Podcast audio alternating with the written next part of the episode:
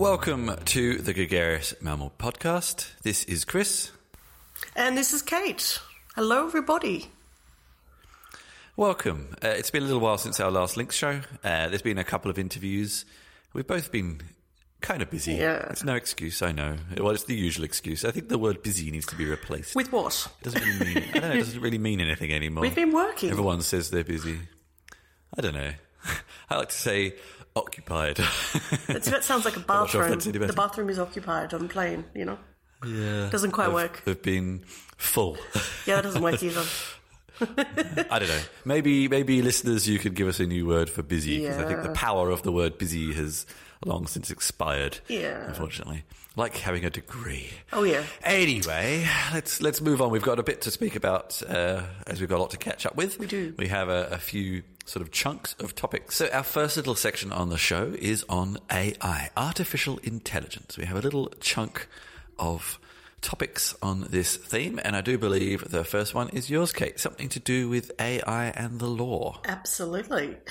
Um, this article is by Stefan Costarellis from Techly, uh, an Australian publication, and it deals with AI um, being used by uh, basically, I guess, a little competition between lawyers and AI um, by LawGeex. Um, it was like a research study where they got 20 lawyers that were very experienced against the AI program that was designed to solve legal problems.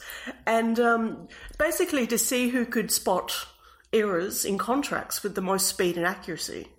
And if you're thinking, God, that sounds appallingly bad, um, well, this is what lawyers were doing. Like, you know, do you remember Clueless? Anyone seen that, that movie Clueless from the um, 90s where they um, have to sit down with a highlighter and go and find someone's name or something like that through his whole document? That's the kind of stuff we're talking about. And basically, what happened was that human lawyers found 85% of the errors, AI found 80, sorry, AI found 94%. So whilst the um, the speed was comparative, um, actually no, it wasn't. It's it's okay. What what it says here is while the best human lawyer did manage to equal AI in terms of speed, overall it was an absolute washout. Which is which is a little a little confusing because the next sentence says it took the human an average of ninety two minutes to get through the task. The AI took twenty six seconds.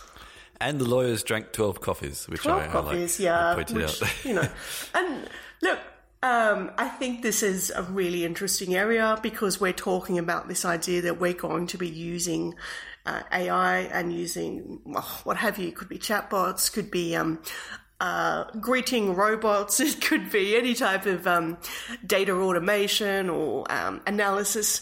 Um, all these kind of tech tools as ways to, to make jobs easier, to change roles, and also to, um, in effect, change the skill set and, and also careers. You know, if your job was a, a fact checker, and I know that is a job in, in some law, law firms, like the first year students and stuff, that's going to radically change if you've got these type of programs. I mean, you know, even just, I remember for, uh, my mum worked in a law firm for many years, so even just having anything digitalized was a big introduction. You know, these are, are radically changing some of these career sets.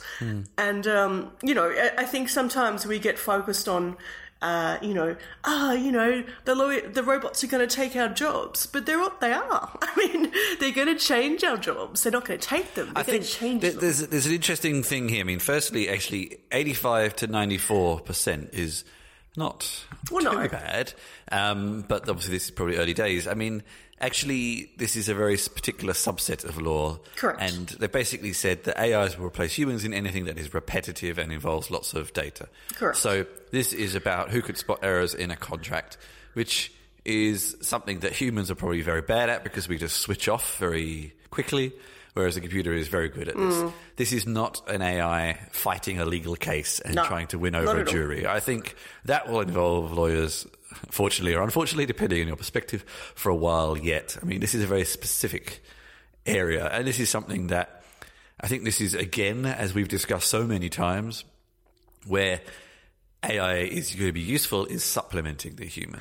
Yeah. So the AI helps the human go through and process all this data, and the lawyer the human focuses on the, the emotional stuff, the the stuff that it would be very hard for a machine to to process. Yeah, I mean, I actually wrote an article on this, um, which was published this week on uh, how do we prepare for an era of human machine partnerships. Because that's how I do see it. I do see it as humans and machines being partners to complete jobs and tasks. I mean, digitization um, is already here. You know, everything from the self-service checkout to um, you know, um, it, it, uh, robots being used on the land to sow seeds or to check the um, sensors to check the water, the water um, quality or depth or what have you. This stuff is already here, and I, I, wanted to kind of, you know, touch on a couple of points from that that I think are really interesting. I mean, f- one of the companies I've been following for quite a while, which I hadn't heard of until I moved here um, from Australia, is called Ocado, and they're actually one of the biggest companies, and basically in the UK. And what they do is Deliveries. Deliveries, online deliveries, like um, you know, uh, the the supermarkets do here in Germany or in in the UK or sorry, the US.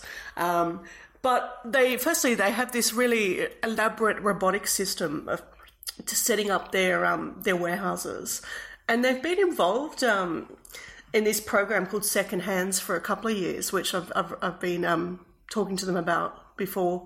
And basically, it's a bunch of international researchers. Um, they got some funding from EU Horizon 2020, which is an interesting point about some of that funding, what happens after Brexit, um, for the UK people who do get most of it. and basically, they've been working on this project um, of uh, developing robot assistants that are trained to understand maintenance tasks so they can proactively um, or, be, or with some prompting um, respond um, to a you know a routine request or or um, be involved in, in preventive maintenance. And um, they've released their prototype recently um, in January, so it's quite cool. But some of the other points I think you alluded to as well. I mean, firstly, this idea that we're going to really come about with these soft skills, the idea of cultivating and valuing soft skills in workplaces, things that people um, can do that a robot or a bot or a, an AI program or whatever you want to call it will never be able to do the same way as us. They will be able to do some of it. We could we could look at things like creativity, emotional intelligence, interpersonal skills. So actually, Cate, this leads very nicely into our next article, which apparently I suggested, or I don't remember reading this. So we'll see how we go here. That's okay. Um, this is on the New York Times, how to make AI that's good for people. Um, it actually, firstly, interestingly opens in the second paragraph with when I was a graduate student in computer science in the early 2000s, computers were barely able to detect sharp edges in photographs. Um, I was also a computer science graduate in the early 2000s, and we wrote many programs that were able to detect sharp edges in photographs. So I'm not entirely sure what what what um, what uh, school, Not sure about that university. this writer went to, but anyway, it's- and we were doing them uh, quite easily. But anyway, um, and Photoshop has existed for a long time, so I'm not entirely sure about that line. But anyway, um, this is a fairly uh, sort of broad article around, uh, yeah, the impact on society, uh, the human centeredness, or the, the what should be the human centeredness of AI. Um, uh, reflecting, actually, this ties very nicely to an interview that was on uh, the feed last week, I think, um, from uh, Emoshape about having AIs that actually have some breadth of emotion in them to uh, to make us more comfortable with them. Um, and what's the other? There's also yeah, more human sensitivities. I guess it's it's just it's just the the uh, the broad concept of putting a bit more thought into the AIs. Um, AIs are made by humans at the moment. Yeah, that's it. Uh, and then again about the the work ideal um, that AI should complement and supplement humans, not replace. Yeah. Um, yeah, it, it's there's nothing particularly new in this post that we, we haven't discussed before, we haven't heard before, but uh, as a kind of follow up to what we're talking about here, it might be worth just diving into. Absolutely. I mean, yeah, it's it's a nice little overview of some of the issues and looking a, across a few different sectors. And the um, the author Fei-Fei Li is actually a professor of computer science at Stanford.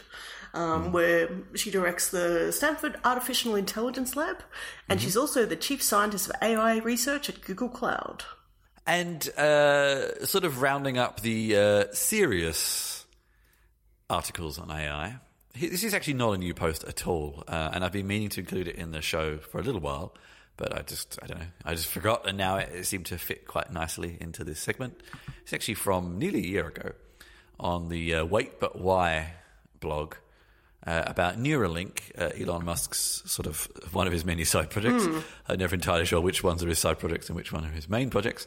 Um, about their sort of uh, brain control venture. Yeah. And this post is incredibly long, with a lot of illustrations and a lot of science going through from the basic to the advanced on how something like Neuralink might actually work. Um, and I will recommend yet again a book that I always love when it comes to this topic the book uh, Make It So, which is about sort of science fiction interfaces, and brain control is certainly one of those. But this is a, a, a very accessible and fascinating post on, um, yeah, on, on how to how th- how that actually could work in theory. I, I don't think you've read it, Cate. To be honest with you, I read it a while ago anyway. I haven't read it. Um, I, I do know a bit about Neuralink. I've written about them Hmm. before, but I've got to say, like, I know I, I know radio is not a visual medium, but I would really a very encourage you to post, check yeah. this out for the images. It's got the most fabulous images. Yeah, and I've been wanting to put more images back into my stuff, but images take a bit of time. Oh yeah, they've done a lot of work here. This is like a major kind of undertaking. It's got so many images. It's fantastic. No, so it- it's very long. yeah, It's, uh, it's not a short piece. no, Uh, but it has got a lot of images. So. It's one for a, a rainy day, maybe with a big cup of coffee to sit down and, and deep dive into Neuralink um, and the you know the brain machine interface and all that kind of stuff. And I think um, I'll be very interested to see what actually happens. I mean, I've probably been following Kernel a lot closer because they seem to have a, a, a little bit more. Um, uh, exposure, perhaps, in actually talking about what they're doing. Um, and they're basically working particularly on um, Alzheimer's and those kind of conditions. So there- there's slightly a medical focus, um, yeah. Which is really interesting. I'll, I'll, I've got a link somewhere. Um, I have written about it, so I'll, I'll pop it in the show notes so people can have a quick look. I think I last time I sort of played with this kind of stuff was um, when CES was on and Nissan released the. Um, uh, the prototype headset, which was basically a, a brain computer interface for driving, and the idea was that the um, the, the self driving car could anticipate the person um, before they they acted or something like that. I can't quite remember exactly, but um, yeah, it's worth it's definitely worth checking some of this stuff out. It's very interesting if you like this kind of neurology and things like that, which I do. All right. I mean, Neuralink isn't actually completely AI. I sort of sandwiched that one in there, but uh, it's maybe got a good maybe maybe that was a bit of a, an inappropriate uh, filling in a, an AI sandwich. But now Segway's to always add, good. To to add the um, what, to add the tangy tomato sauce to the top of the sandwich, uh, here's a, a slightly lighter article to end our AI segment on. And this is called, I, I don't actually know what the first few words mean, but anyway, Oh Hi, Spectral Slug, AI makes new D&D monsters. Um, I mean, I think I think this is one of those areas where if I wanted to get fussy, I could say this isn't really an AI, but uh, it's just a computer generative algorithm. But um, anyway, research scientist Janelle Shane trained a neural network to create D and D monsters. Behold. Hat Fright, Giant Faith Warp, Wendless Wall, and, oh god, Maragana, oh, hello, hang on, let's try this again. Maraganrella Wraith. Imagine saying that after a- few beers. Being a keen D and D player, where there are char- there are monsters that are basically giant rabbits and have uh, equally bizarre names generated by humans, uh, this is not particularly uh, it's not particularly not particularly uh, surprising, really. I mean, this is actually I think this is doing a fairly good job. Um, and yeah, it's just it's just a, a training data set of 2,000 creatures from the second edition Dungeons Dragons. That's actually quite old. And when things were a little crazier. So, so um, I don't think it actually. I don't know if it gave them any statistics or anything like that. That's the thing I'd be interested in. Like, if it did generate names, or did it actually generate creatures you could use in a in a game? I'm not sure, but that's a bit of bit of fun. Do you have anything to say on this game? As a, as a non-player, my, my question would be: Has she played using some of these characters? well, this is what I'm saying. I don't, as far as I can tell, it's just generating names. Like, does it don't give you the character? I'm, I'm because I've seen you have these sheets of paper. Yeah. Like, does it give you the tell you about the character, the characteristics? I think that's the term I'm thinking. That's that's that's what I mean. I, I'm Or is it just like should. a name generator? I'm not sure because a name generator certainly isn't an AI. I would. Yeah. The article isn't very clear. I might have to dig in further because that would then be more useful. Because there are certain rules to creating a, a, a D&D monster that's Mm. fair. Um, So maybe sure. you need to contact her on Twitter or something and see if she wants to explain it on the show next time. not a bad something. idea. Not a bad idea. And just Yeah. remember, if you are facing a Kerpal Lard Dragon, then you better get out your gland growth and shield of farts. Um, yes. Anyway. I'm not sure what to say to that. That sounded really, really quite odd, but okay. All right. Continuing the theme of games, this is one from me again. Yeah. Cate, I know you have certainly watched me play it, but have you ever played in any version Civilization, Sid Meier's Civilization? no, No? I don't think so. Maybe. Well, it's pretty much um, my favourite game. I I think any version. I think probably these days Civ 2 to 4 probably. Civ 1 probably feels a bit rudimentary now uh, to play. Sid Meier's also created a lot of other games, but Civilization, I guess, is his sort of magnum opus. And there's an article here on a website called the Digital Antiquarian, um, where it's basically the, the, the origin story of Civilization. Um, and I love the fact that him and the co-creator of the game, um, Bruce Shelley, they basically made this game that, in my mind, and probably especially when it was created in the nineties, was is an absolute epic. And they created this game largely in their spare time, which which I find even more amazing. That's very Um, admirable. Yeah, it's it's, it's just quite a nice little fascinating story of just how uh, a crazy idea became successful, um, and has gone on to, yeah, I mean this this game has had many many editions. It's still they're still making new versions of it. Um, it's very popular, and it's basically a turn, but it's basically like a huge board game on. Um, on a computer screen. And Yeah. actually, this is interesting as well because uh, there's a little bit of um, controversy around this. Um, there, so just to confuse matters, there is a board game based on the computer game, but prior to that, there was actually a board game before the computer game came out with the same name and very similar concepts. Um, and this has always been somewhat legally controversial. Uh, and obviously, the computer game was far more successful than the board game. And uh, the Sid Meier claims that he had never heard of the board game, and others say he must have, etc. Anyway, that's that's something an argument lost in the depths of time. But um, yeah, it's always interesting to read about this stuff, especially in those early days when things were much more kind of.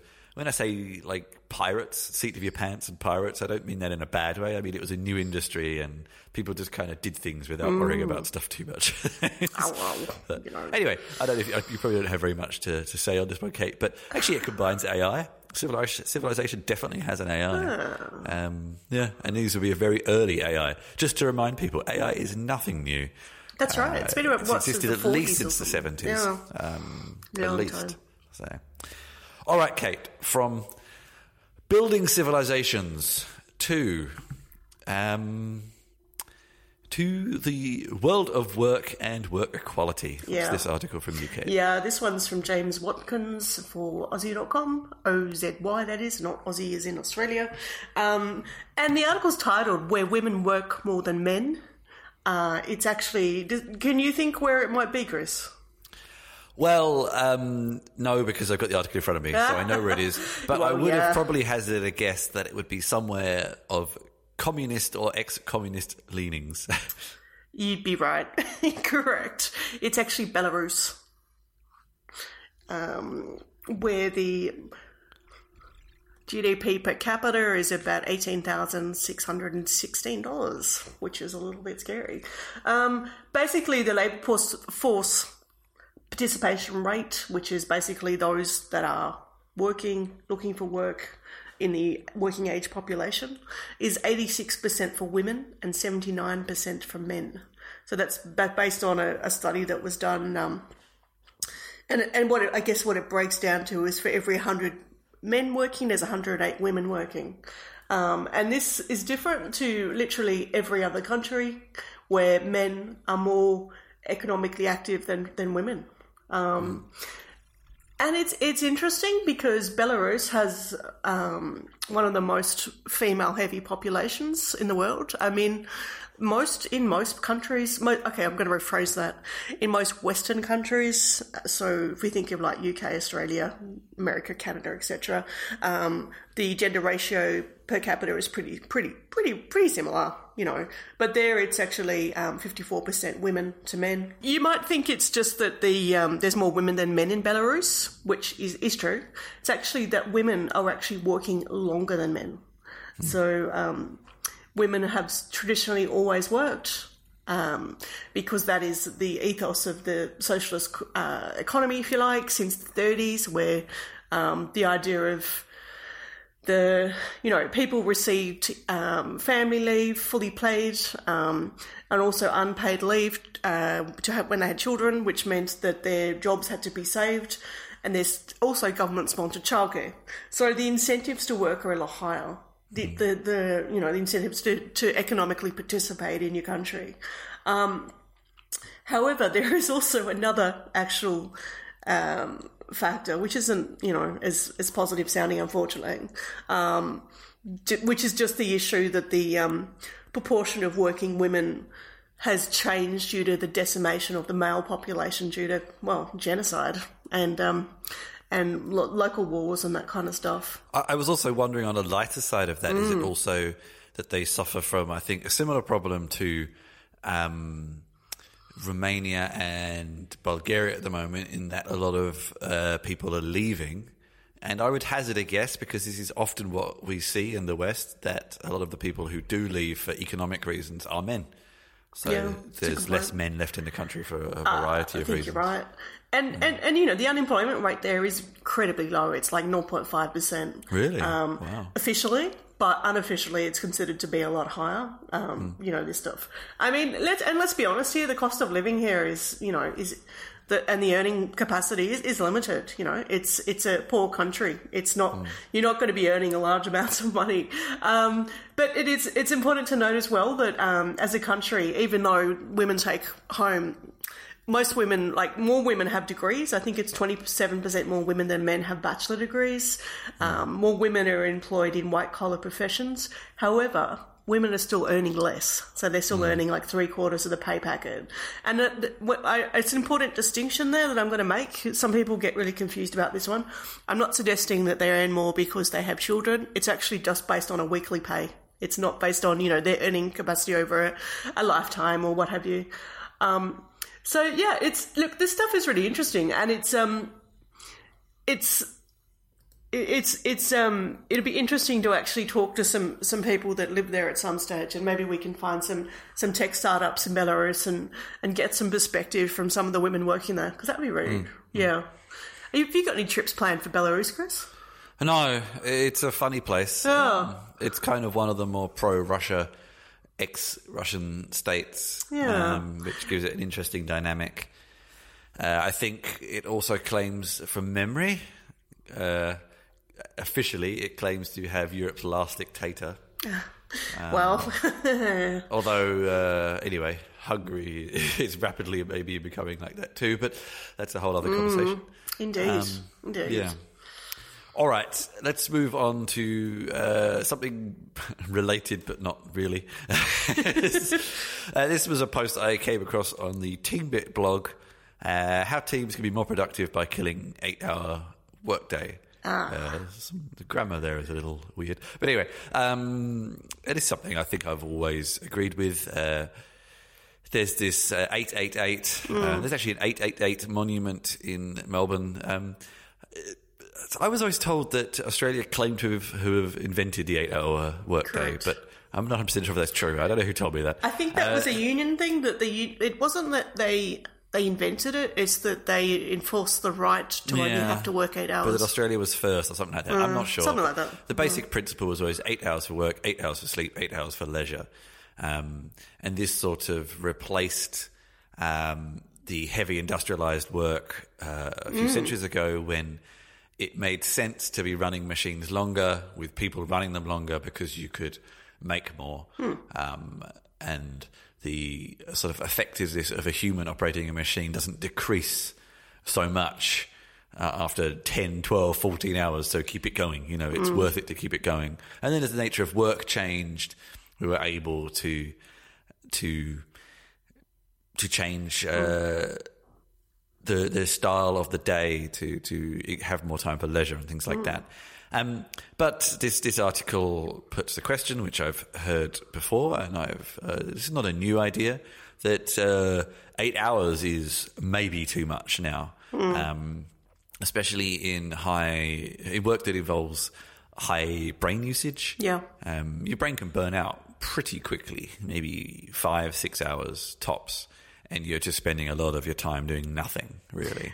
yeah, Um, and you can accomplish just as much in less time. Um, what what is interesting here is how this. I mean, there's there's the the, the optimist would say you could work a six hour day and earn the same because you achieve the same. Yeah. The pessimist or the realist would say you'll get paid less because, work, because bosses will say, well, you're working less, even though you're accomplishing the same. So the natural conclusions of this kind of change are an interesting one.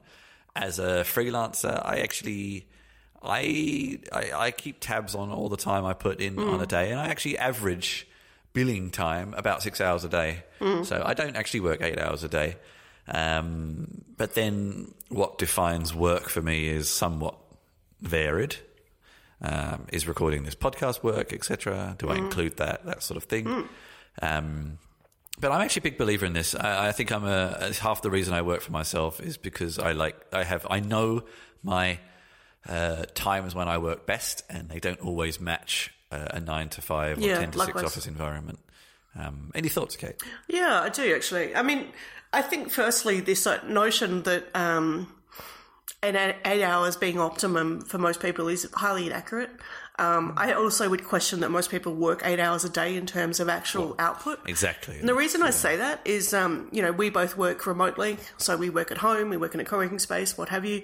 Um, I know when I've worked in offices, how long do you spend chit chatting? Um, if you smoke, going out for smoke breaks. Uh, move, go, I used to have colleagues that would go out every half an hour and move their car. Um, uh, you know, just doing pointless meetings, having a having morning tea, birthdays, all this stuff that you don't do if you work at home. I mean, you do other things, like you might put the washing on, or you know, Actually, Cate, have a you coffee. said, something, you said something very interesting there that I just want to pick up on because we both discussed earlier this week. Uh, you already said we we largely work remotely. Correct. Um, we split our time between working from home and working at co-working Mm. spaces, but the people that we work with, we are very rarely in the same place as. And we That's both right. commented on how much we feel like we're missing sometimes. Um, and this is an interesting aspect that sometimes gets overlooked in these conversations. When you just said chit chatting, making Hmm. coffee, etc., whilst they're not directly work, they're actually important aspects of the work dynamic. Very important. You know, the getting to know each other better, getting to understand each other better on a personal level, and things like that. And I sometimes do feel, even though as much as I like remote work, that is something that you do lack. Mm. And those those teams that even get together once every few months to have a drink, you know, in one Yeah. country or something like that. I think that actually helps a lot. It's actually an interesting thing. Like, not all wasted time is wasted. Yeah, I mean, I'm not implying it's those those tasks are bad. I don't mean that. I mean, maybe the moving the car one, but I don't mean they're bad. It's more that um, you know, if if this idea that. Uh, an eight-hour workday means eight hours of solid work. It's. I'm more saying it's not. It's not entirely accurate. Um, I mean, I think you're, you're exactly right. I mean, I I'm a big fan of brainstorming. Uh, it's how I think. Um, sometimes out loud while I'm while I'm writing. Sometimes while I'm you know, and I, f- I do miss that the most probably having people to brainstorm with um, because it's it's hard to, it's very hard to do online or on a call because firstly you, you tend to talk over each other. Um, it's very hard to pace who's talking next sort of stuff. It's you don't get that free flow that you get when people are in front of you because you can't talk at the same uh, rhythm, perhaps that's the word I'm thinking of. Um, yeah, some of those things, and and I mean, I work for a team that's entirely remote, so everyone is in different cities. So it's um, you know, and I know, I, as you know, uh, and the listeners probably know, I'm always been a big fan of Buffer and the way they've managed remote teams because they have a lot of systems in place. Yeah, yeah. Um, But they also do things like retreats for different divisions and a big one for everybody once a year. there I are think it is. ways to solve this problem. There are, and a lot of it's invested. it- It's whether a company is willing to invest the time and the money and the resources to do it. And uh, I would think this is going to become a bigger issue because, um, you know, I'm I'm hearing stats like 40% of Americans are now working remotely. Um, I don't know how many of that is the gig the gig economy, sorry, um, or working freelance or what have you. But this is going to become the new norm. We're going to get that shorter working week, that shorter working um, day. And yeah, that was the other thing I was going to add before to our discussion. There are already us, for example, startups that only do four four days a week in summer and things like that. There's a lot of different um, different thoughts about this kind of stuff, and I think it's um, you know, if we're we're going to reap the benefits of automation and machines and all this sort of stuff. Exactly. That's This is where it nice, all comes nice together. tying of the nice tying of the ends of the conversation there. Thank you very much.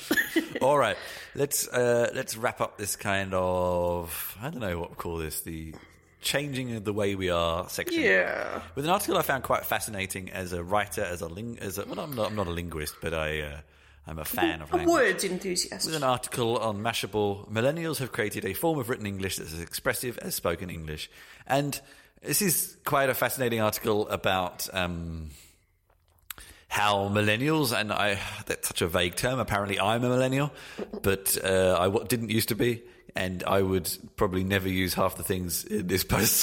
So I think I'm on the the uh, the the uh, older end of the millennial bracket, uh, definitely. Um, it's like anacronyms, um, shorthand, emojis, repurposing punctuation and things to to put more expressiveness into language.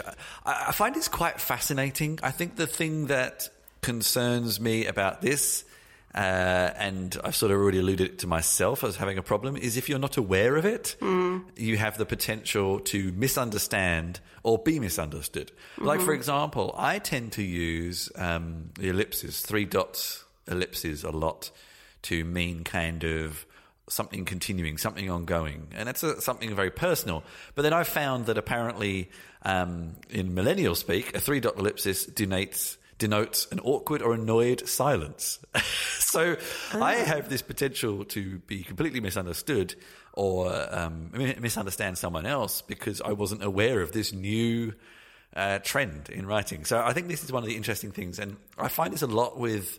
Um, memes and uh, new slang is if you're not part of the crowd, it can be very confusing. And knowing what it is, like I actually have a lot of friends who are much more onto pop culture than me, and they'll say something, and I have absolutely no idea what they mean, and they're surprised you don't know what they mean. Yeah. And I don't know how people even pick this stuff up in the first place. Like certain TV shows, certain video games. I don't know what it is, Yeah. but. Um, yeah, it's a fascinating post. Uh, Isn't I'm not it? entirely sure what I think about it, but it's just, yeah, I'm just the. f- I, I just like the idea that traditional. Well, I don't know if that's even the right word, but that language um, changes and evolves over time based on who's using it.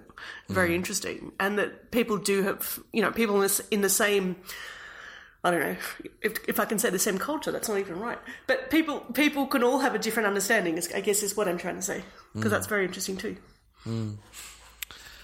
All right, then, Cate, we're going to, by way of an article of your choosing, we're going to transition into some of um, more discussion of what we've been up to and then a particular uh, event, maybe.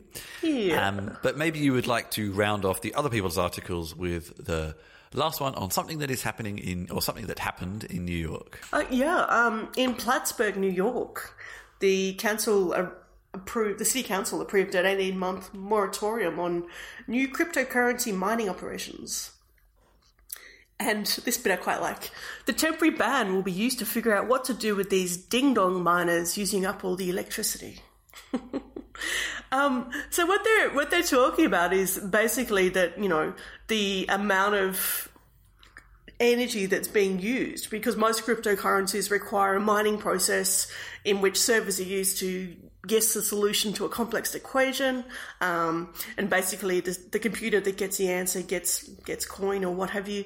And to do all this is this massive process of of mining mining rigs, I guess. And I, am sure people have seen some of those videos that first came out um, when we sort of started hearing about um, crypto, where um, I don't know. I saw one in China, and it was like these data mining farms where it was literally like rooms and rooms of um, of hardware, um, floor to ceiling hardware, um, massive warehouses, and, and a guy that would just sleep there, and he'd walk around and make sure all the machines were working. And so what's been happening is miners are going to cities with cheap power and. Mm and mining. you know, and I've, I've even heard of stories where people are doing it in Airbnbs and things like that. And basically, what, what's been happening is that the city gets 104 megawatt of hours of electricity a month. And if it exceeds its, um, its, its amount, it has to pay a, a premium on the open market. So this is the problem. And in January, they used too much. Um, and for some, it, and it was literally everyone's bills rose. Some some doubled because, and it, and you know they've um, if you compare this to like you know saying oh that's just energy in winter, in winter people would get an increase of, of ten dollars. Now they're getting hmm. hundred dollars. Some people two hundred dollars. Um, and so they're just saying, look, this is you know we're going to have to uh, imp- impose some tariffs, and it also raises some of these en- these issues we keep hearing about the economic value of of, me- of Bitcoin. I mean, who's benefiting here? It's not the residents; they're the ones that are losing. Um, but then you've got other people in the town that are kind of saying, well, you know, we, we could get some money out of this whole crypto thing and is there a benefit to us? So this stuff is, it's, it's a complex issue. And I actually, um, interviewed a company a few weeks back. I haven't had time to um, to do anything with it yet. They're building a, a mining center, if you like, in um, Iceland because the power there mm. is hmm. so cheap. And you know they've got About the only thing that is, but yeah, yeah, they've got the um, they've got the building, they've got it set up, they've done the research. You know, it's all kind of systems go, and they're a, I think a South African company. So um, yeah, yeah, this this this is not a problem that's going to go away. you know, no, well, uh, uh, yeah. Anyway. I, think this is a nice transition to our, our next topic. Um, just in that uh, blockchain based technologies all operate in different ways. Mm. Um, I think this is specifically Bitcoin mining, which has become very resource intensive. I actually, I actually sold all my Bitcoin mm. a couple of months ago because of the environmental impact of them. I couldn't, I don't know, I couldn't really, I didn't couldn't really feel like, it? yeah, it mm. felt, it felt like um, something I couldn't get behind anymore. So let's move on to what we've been up to the past few weeks. And uh, we'll start off uh, with a segue from this into the what was it called? The crypto. What was the conference called now?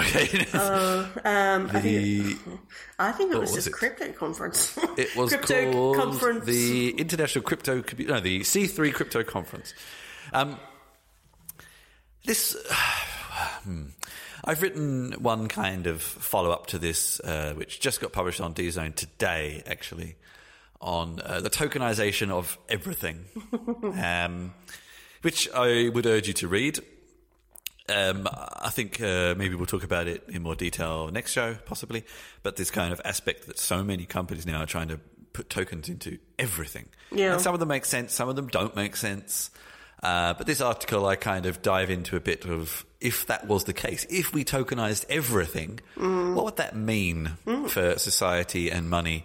Uh, and it was off the back of a comment from someone I spoke to at this conference who said we could create a kind of universal basic income by tokenizing everything. And I kind of thought about it and thought about this kind of potential future and, and what it could mean. Um, mm. But the conference itself, I mean, I think we are going to work on a shared write up of it at some point soon. But it was a weird event, wasn't it? It was Cate? a very odd event. yeah. Do you want to say anything or? Um, uh, look, I'll, I'll just very briefly say make a few points. I mean, I don't know. You, firstly, you had this demarcation of between the paid and the unpaid, which I never feel very comfortable with. I think, you know, What do you mean? conferences should be accessible, so that they had a section that people could go for, to go to for free, and one that No, was only. that wasn't quite right. I mean, they paid different amounts. Uh, I thought it was free. Okay, yeah. So they had one section with free food and one section you had to buy it, and it was the same food. They, things Yeah, like that, I just don't like. I think it's um, It's not know, uncommon, but usually the building is bigger and you don't notice Yeah. much. I, I don't know. I, I, I, and I know that we have the privilege of, you know, being journos, we get to go for free ourselves. But you know, I like, I'd like to think other people could get that same, same right where, where, you know, if they had some tickets for, you know, low income or what have you, things like that. I think it's important. But um, okay, so. Firstly, the, the the pros of the conference. There were some really good speakers, um, and we'll go into those in the article in more detail. Walk walk through some of those and what they were talking about, and, and so on. Um, there was quite a few women at the conference, which I think is great um, because people say where are all the women? Well, they're they're, they're actually there. Trust me. Um, there was a there was a few stalls I thought doing some interesting work. Um, particularly in the health field, um, Yep. where they were looking at developing countries and things like that. All things I'm a big fan of. I like the product behind the coin. I'm not so interested in the coins and the ICOs. I'm more into the blockchain side of things. Yeah, exactly. Yeah. Um, and I think this this was one thing that we both discussed previously. There's been a real kind of separation between that. That we're starting to see between the ICO hype and the blockchain itself, or the blockchain technologies, because there's a few. um, yeah, and look, the, the downsides was that for a industry, if I could call it that, that's trying to be disruptive, is trying to massively change the way we manage ev- pretty much every aspect of our society, from the law to um, to jobs to how we transact money, blah blah blah. Um, their their some of their gender gender um, gender values are pretty fucked. Honestly, I I think it depends on the country of origin. Okay, let me let me yeah. explain that and why I say that. Firstly, um, I, I always get very annoyed at a conference that has a um, a panel of women talking about being women. I like women talking about what they're interested in much Yep. more. But and I would say that for I think any equity group, if I can use that term, would have the same problem. You know. People of colour don't want to just talk about that, for example, Yeah, or yeah. you know, blah blah blah. So you had, to, but what happened was, you know, when I mentioned the two rooms, like the paid room and the unpaid room, or the lesser paid, whatever you call it, um, that was actually the, the the cheaper room was the one with the stalls. So people had paid these massive amounts for these stalls, so they could present their wares and presumably get some customers or some funding or what have you, collaborations.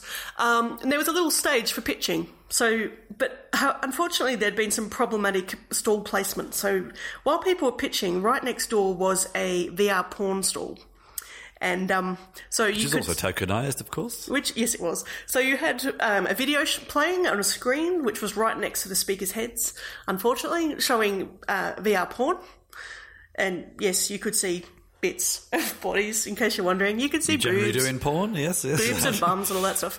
Um, there was also a little um, booth where men could go and try out the VR porn. So you had a line of men waiting to go and play VR porn while people were talking.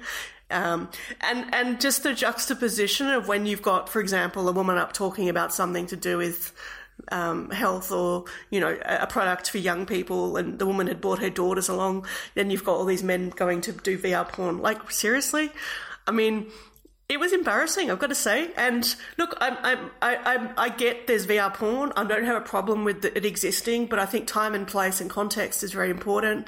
How, and I think that. Um, as an industry who's trying to really disrupt pretty much everything, to, it, it just seemed incredibly disrespectful to not only the women, but all the speakers, really. I think it was tacky.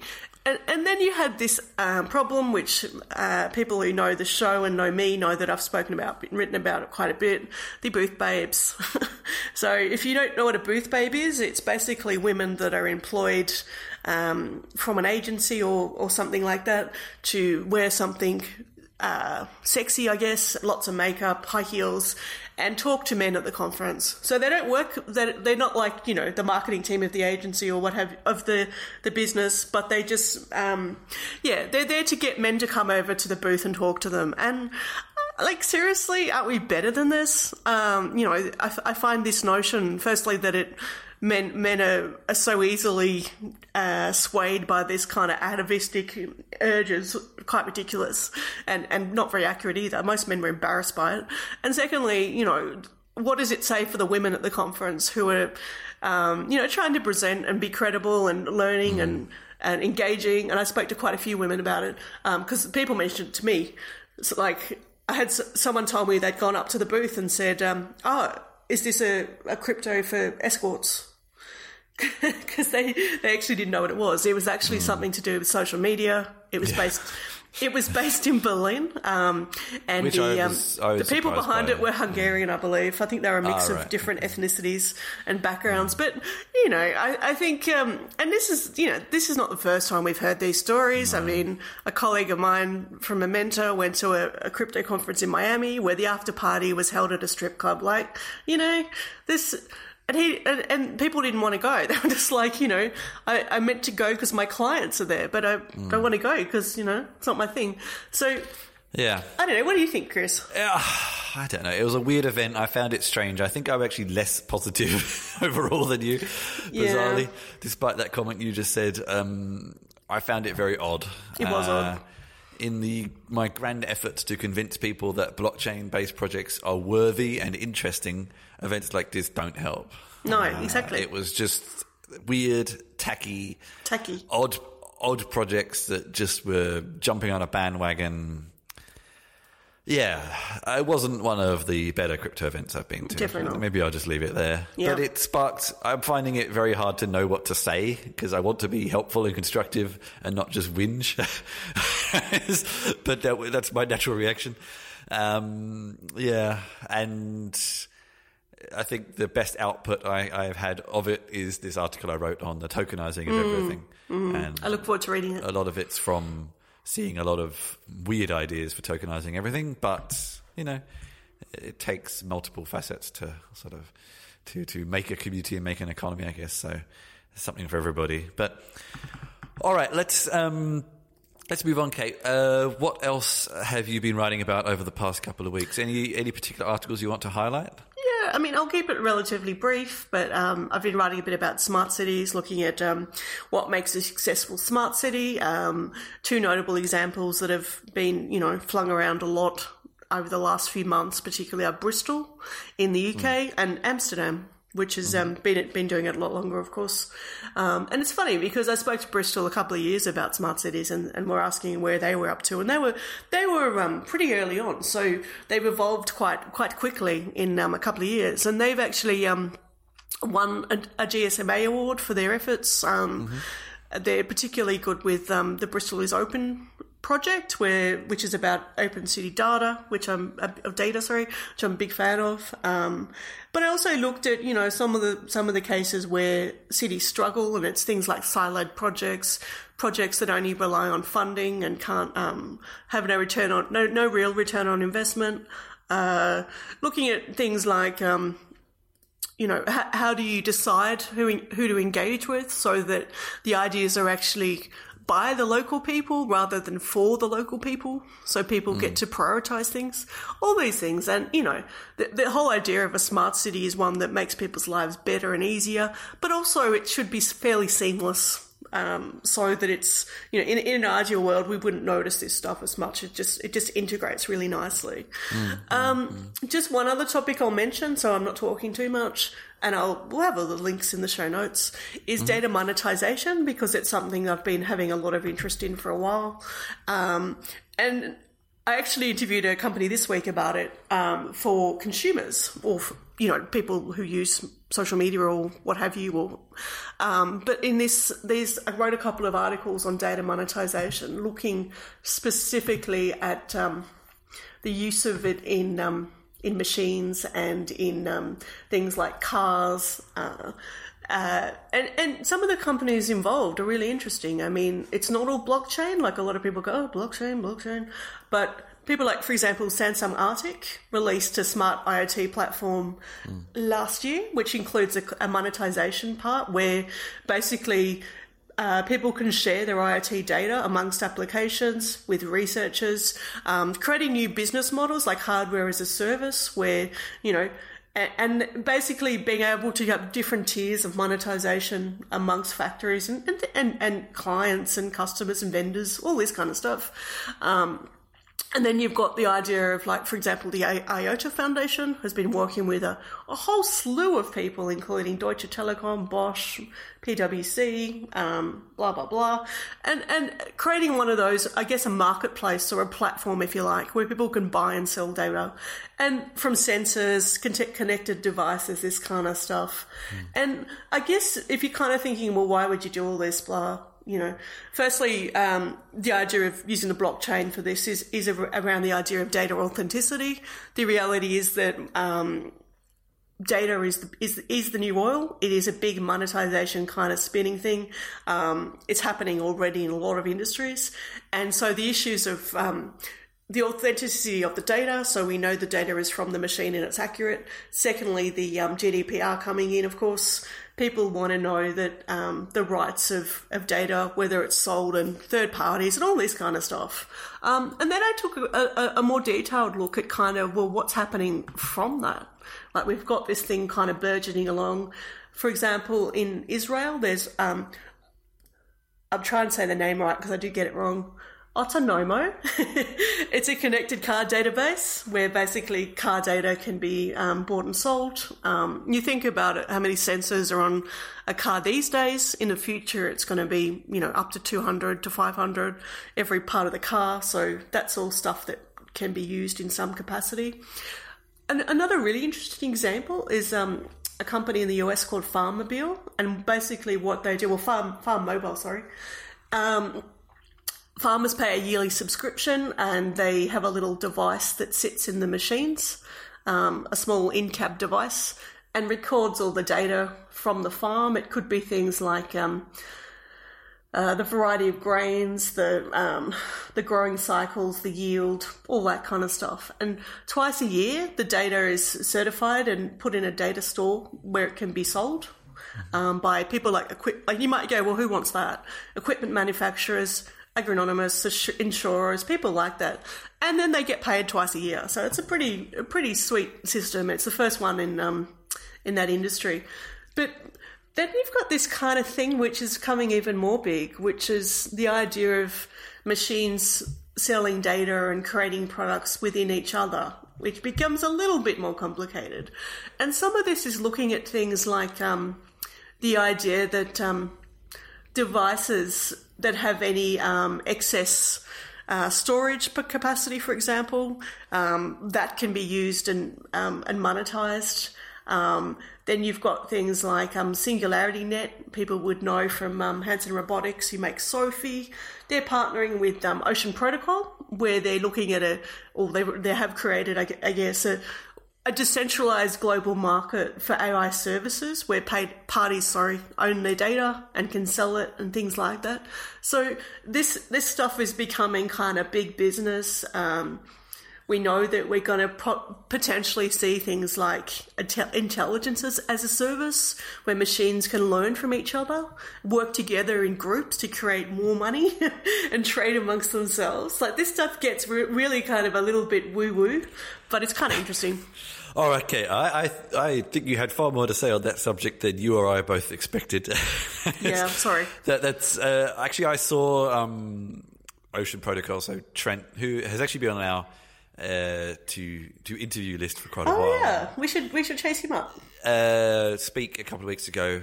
Um, he, he he he tends to talk in very grandiose ways that he sometimes does. you have to sort of drill down into what that means. But the Ocean Protocol is an interesting idea, and yeah, it feeds into this whole world of users monetizing their data, or probably more realistically to begin with, as you said.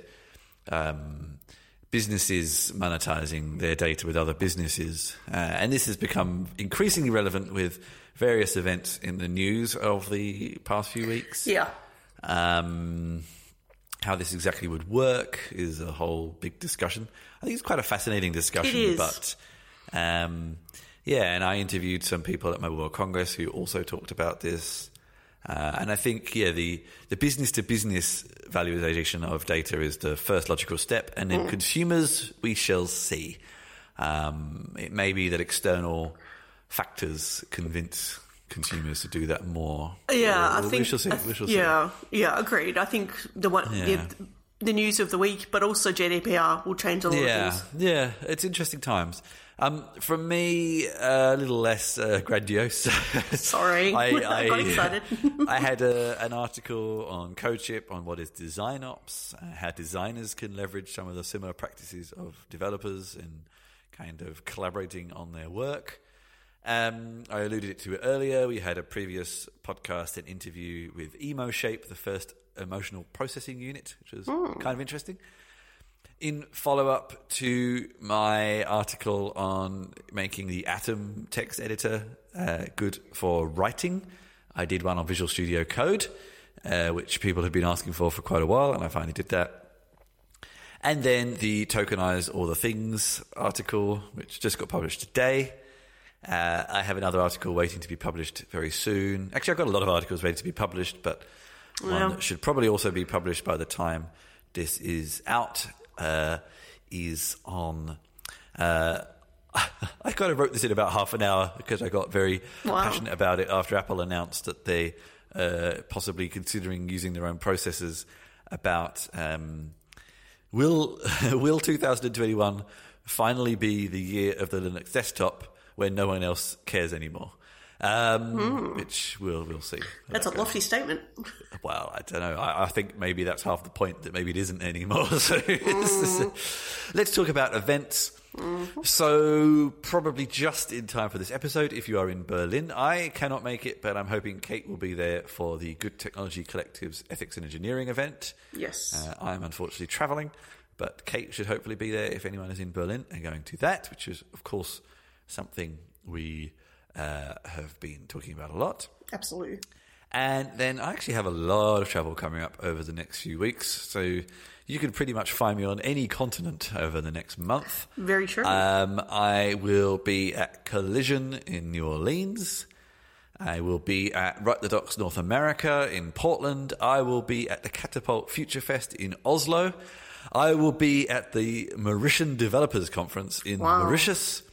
I will be at SoapConf in Krakow, and I will be at the Evolution of Technical Communication in Sofia. And then also, if you're into games, I will be at the UK Games Expo. That's more for fun. and finally, still in negotiation, but it looks like Cate and I will also be at Login slash uh, Lithuania in the beginning of June. So, quite a lot of places. Summer gets busy for events. You Hmm. can come and meet. Oh, Cate will also be coming to Krakow, but not coming to SoapConf. So if you want to meet Cate, but you're not actually going to the conference uh, in Krakow, you, if you just want to hang out and go for a beverage, Yeah, exactly. Give me And a Krakow boy. is a beautiful city, and in May it should be very nice. So, yeah, I think you'll be putting all those in the um, the little calendar we've got. they're, they're already in the calendar, apart from the Mauritian one Okay. and the Lithuanian one, because they're still in. Yeah. um, so you can take a look there what we're what we're out and about and up to. So if you've enjoyed the show, you can find previous episodes at gregariousmammal.com slash podcast. We've just moved our hosting to Anchor FM, uh, which means you will also find our show in a few other places you couldn't find it before. If you've enjoyed it, please rate us, please share. It's a lot of work in each of these episodes, and we appreciate uh, anything you can help to spread the word. If you want to support in uh, other ways, you can give us a donation or buy some merchandise at gregariousmammal.com slash support. We are actually coming up to our 100th show uh, soon, in a couple of months, and we're planning something a little different for it. Um, we might get a few of our favourite interviewees back on the show. Yeah, absolutely. We might uh, we might plan to launch a few things around that time, overhaul the website, get a Patreon going, things like that. Um, if you want to continue the conversation, you can find us on the Gregarious Mammal. No, you can, you can find us as Gregarious Mammal on Facebook, uh, and you can also now find us on LinkedIn if either of those is your kind of network. Cate, if the people want to get in touch with you, how can they get in touch with you? Yeah, you can find me on catelawrence.com. That's Cate with C, Lawrence with a W, or on the good old Twitter, which is at Cate underscore Lawrence. Again, that's a C, not a K, and a W, not a U. And we actually discovered a tech, uh, sort of tech journalist recently in Berlin who we have to try and find, I know. who is actually called Catherine Lawrence with a K and a U. Oh no, it's like my um, doppelganger with a slightly, my sister with a have to get slightly different matching name. t-shirts. Yeah, how funny would that be? And you can find me on chrischinchilla.com or at Chris Chinch on Twitter. And yeah, we will talk to you all again soon. Take care, everybody. bye bye.